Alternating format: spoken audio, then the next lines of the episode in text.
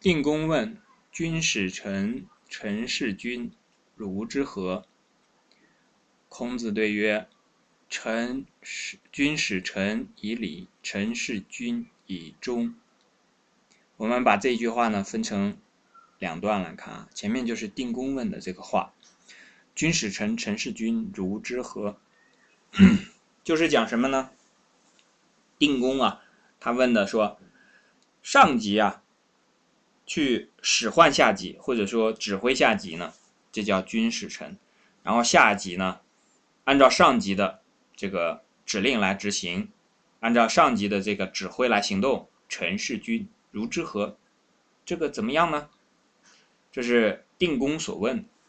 这句话所问的核心是什么呢？上下级之间的关系，上下级之间是如何相处的？那他讲到的是什么呢？实际上是上下级之间所应该遵循的法则、法治。因为这个无论是使还是事，君使臣的使还是臣事君的事呢，这都是讲的上下级之间的一种形式。这个讲形式呢，我们可能。还不太好理解，但是一讲下一句就明白了。孔子对曰：“君使臣以礼，臣事君以忠。”那我们就明白了。孔子的回答呢，说君使臣，臣事君都没有反对，但是加了两个重点：君使臣呢要以礼，臣事君呢要以忠。所以呢，我们可以把这句话呢，现在合在一起来看一下。定公和孔子的这个相同的地方呢，都是在讨论君使臣，臣事君这件事情。他们的区别是什么呢？定公呢，只看到了君使臣，臣事君这个事情的形式、表面，但孔子与定公的在这件事情上认识上的区别是说呢。君使臣固然重要，但一定要以礼为核心。臣事君呢，也是对的，但是呢，要以忠为核心。所以这个句话呢，这一句话在这里呢，它的重点就变成了君臣之间的礼和忠的问题。那定公在最开始问的时候说。君使臣，臣事君，就好像我们翻译成这个现在的比较通俗的话啊，因为古代的这个，它毕竟这个君臣啊，和我们现在这个还相去甚远。我们现在呢，很少有人把自己当成是臣的，我们认为做臣都是一种羞耻嘛，都要去做老板。但是，总不可能所有人都去做老板。我们知道，做人是要本分的。当你在做什么的时候呢，就要把什么事情做好。在你还没有成为老板之前，你就要先把一个员工该做的事情做好。那这里所讲的说，上级和下级之间呢，首先最关键的是，上级对下级呢所做的指挥指示都要合理，而且在形式上呢，也要以礼的方式。表达出这种对下级的尊重，因为下级他即便受你的指挥，受你的这个统辖领导，他也是一个人，他也是一个一个有有正直心、正义感、有灵魂的人。这个时候呢，对他的尊重是必不可少的。当你所做的上级对下级所做的这些事情呢，是合理合情的。那么下级在对上级回报的呢，必然是报以忠心。所以这个也其实告诉了我们一个平常在工作当中啊，上下级之间的相处之道了。这个如果讲是管理学啊，这也算管理学当中呢很精髓、很要害的部分。那我们。接下来呢，就把这个扩展来看。这个里面讲的是君臣的关系。那其实我们日常生活当中呢，对我们来讲更重要的关系，比方说父子的关系、夫妻的关系、兄弟的关系，我们也可以套用这个句式。君臣呢是个上下级的关系，那比方说碰到了这个父子呢，这是个父子或者兄弟，这是个长幼的关系。那么如果是比方说父亲和儿子，那父亲养儿子，儿子去养活父亲，如之何啊？也可以把这个前半句话这样来问。那孔子肯定会告诉你，父亲养儿子呢，肯定要慈。儿子养父亲呢，肯定要孝。大家同意不同意这一点？因为如果是讲说是父亲养儿子，儿子养父亲，这是大部分人的认为的父子关系啊。实际上这里面就缺了什么？缺了人情。我们人活着，并不是以生存为唯一目的的，有很多情况下，这个。父子的养老啊，然后这个教育啊，很多人的想法呀，他没有把它明确出来。如果明确出来，真的就是像定公所讲的这种“君使臣，臣事君，如之何？父养子，子养父，如之何？”那我们知道，在《论语》之前有一句话叫做说，要是就是讲这个能养的话呢，连犬马都可以做到，只是说是对父母啊去。养他们一下，也就是说，给他们吃的，给他们穿的，给他们用的，那连犬马都是可以做得到的。所以孔子在这个之前的，应该是在《为政篇》里面已经很明确的讲过这个话了。仅仅是一种互相的养育，那这个是不对的。这个事情是不能做到平等。那父亲对儿子呢，一定要。慈爱要有要有爱在才好。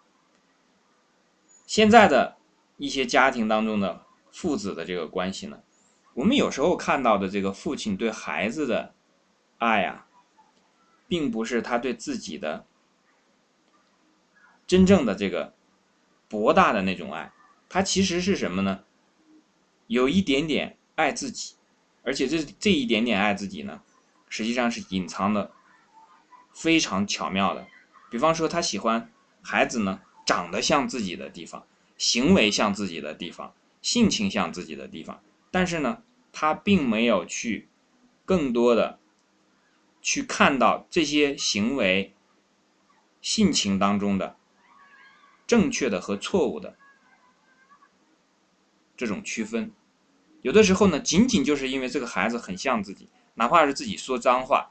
或者是自己做错事，骂人打人这样的东西，孩子学会了，家长都很开心。那这种时候呢，肯定不是慈爱了，因为如果是这个孩子把父父母的这个不好的地方学会之后呢，社会一定会去修正他。他去这个孩子长大之后，把这些骂人或者做错事的这些方式带到社会上呢，社会就会去。通过别人或者制度或者体制来收拾他，使他变成一个规范的人。那实际上这个时候，我们看父母对子女的这种私爱啊、偏私之心啊，其实是自私的，其实是有害的，并不是对子女的爱。真正对子女的爱呢，是那种博大胸怀下的正确的则引导之，错误的则改正之的那种态度。而现在这个社会更麻烦的事情呢，就是子女对父母的爱。现在很多的家庭当中呢，一个像我们这样的这个青年或者中年有子女的人呢，往往对自己的下一代呢太过溺爱，而那种溺爱呢，我们刚才也讲过，其实是一种自私的对自己的爱，因为你喜欢的这个孩子，比方说他眉毛长得什么样，嘴巴长得什么样，其实说白了，最后是喜欢。镜子当中的自己嘛，只不过这个孩子就是你的镜子而已。说白了，你还是在爱自己。而另外一方面呢，对自己的父母呢，要比起对自己孩子的这个投入的情感、精力各方面呢，那就少非常非常多。甚至有的时候呢，是把这个父母当成自己的保姆来用，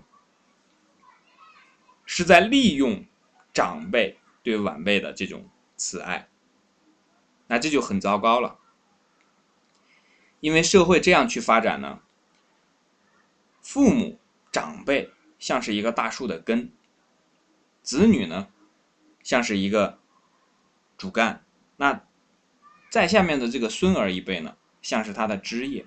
如果根坏了的话呢，那我们大家如果种过仙人掌就会知道，仙人掌你敢给它多浇水，它就会烂根子。烂根子的结果是什么呢？上面的东西都是绿油油的。这个刺也在，然后这个块茎也在，但是呢，下面的根子烂掉了。烂掉了之后呢，仙人掌就一歪，从土里面就死掉了。一个不好的家庭，如果它的传承不好的话，就会出现这种情况。这个爷爷呢，奶奶非常疼爱这个孙儿辈，父母呢也非常疼爱自己的子女。那这样一代代传下来呢，结果翻回头来。这种对于老一辈的孝敬呢，差了很多。有的时候啊，比方说这个爷爷奶奶、父母对这个小一辈的这个爱护呢，它是好的，这没有关系。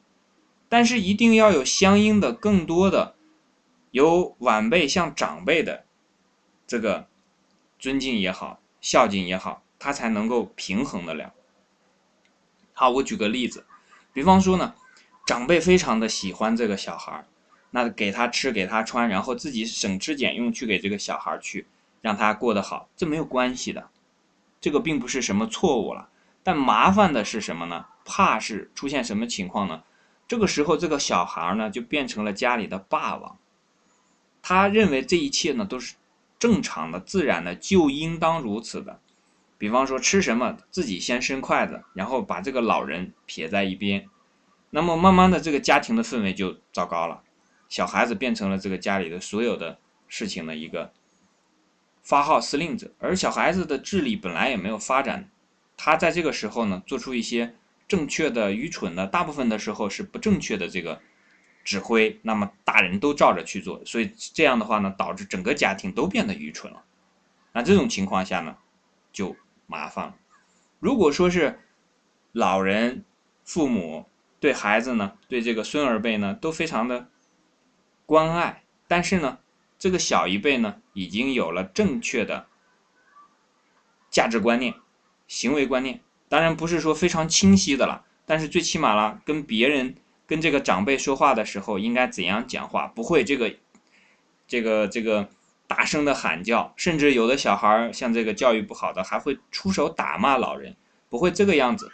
那他对老人呢，都是很恭敬的，很爱、很爱戴的。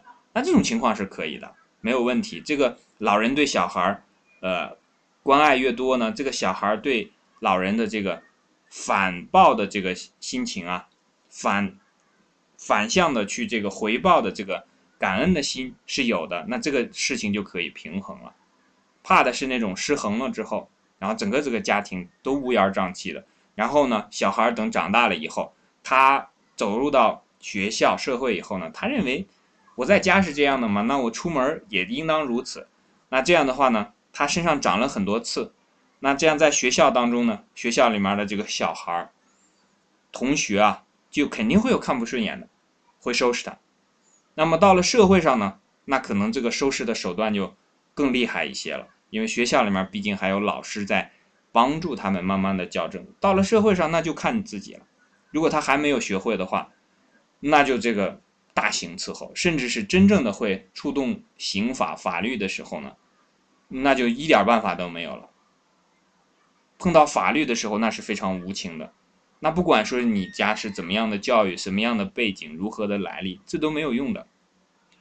犯了法就要惩罚，就这么简单。到那个时候呢，那所有的这个当初结下的苦果呢，这个时候就全被自己吃掉了。所以呢，我们要看到《军使臣陈世军》里面的这个核心，它是在于和定公和孔子之间的这个所讲的这两句话的最核心的区别呢，就是他所讲的是表面的东西，还是它的核心。是讲的做人的这个形式，还是讲的我们自己人生最核心的东西，也就是我们的情感了，也就是我们的这个精神了。你的精神是要比你的这个形式的这些东西更重要的。我们讲到的这个“君使臣以礼，臣事君以忠”，这个礼和忠，那讲到这个父子，对吧？长辈和这个晚辈之间的这种关爱、孝顺，它都是讲的发自人内心的东西。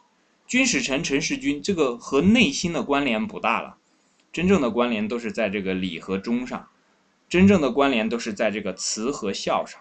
那对夫妻也是一样，我们也可以稍微讲一下这个夫妻的关系。那比方说，丈夫是不是每天把家拿回钱，然后妻子把饭做熟了？如之何呢？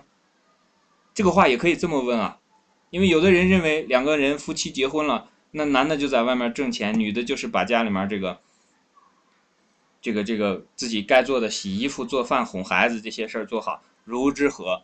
那孔子肯定跟你说这样不够了，因为丈夫对妻子要有自己的责任，要有自己的恩爱，因为夫妻一定是要恩爱的嘛，他不是说。这个丈夫就拿钱回来养活她，然后妻子呢就把丈夫的衣服洗一洗，然后这样就 OK 了，不是这个样子。我们人和人之间的相处，最重要最重要的还是发自内心的那些精神的情感方面的东西。那我们知道有很多，确实丈夫把钱拿回家，这个妻子呢也把衣服洗好，也把孩子管好，但是最后两个人离婚了。这种情况也很多，为什么他们之间没有爱了？那也有很多的这个家庭呢，丈夫可能挣的钱也不多，那妻子呢，可能呢也因为工作的原因，家庭也不能够照顾的特别好，他还要在外面打工。但是呢，夫妻非常的恩爱，孩子呢也非常的懂事。哎，往往在这种家庭里面的孩子还真的就很懂事，因为他是在一个正常的环境下长大的，他理解。人间的这个欢乐，也理解人间的辛酸。这样的孩子往往是阴阳平衡的，他成长的比较快，就是我们通常所讲的穷人的孩子早当家。那我们就知道，在夫妻的这个关系当中呢，更重要的是夫妻的恩爱嘛。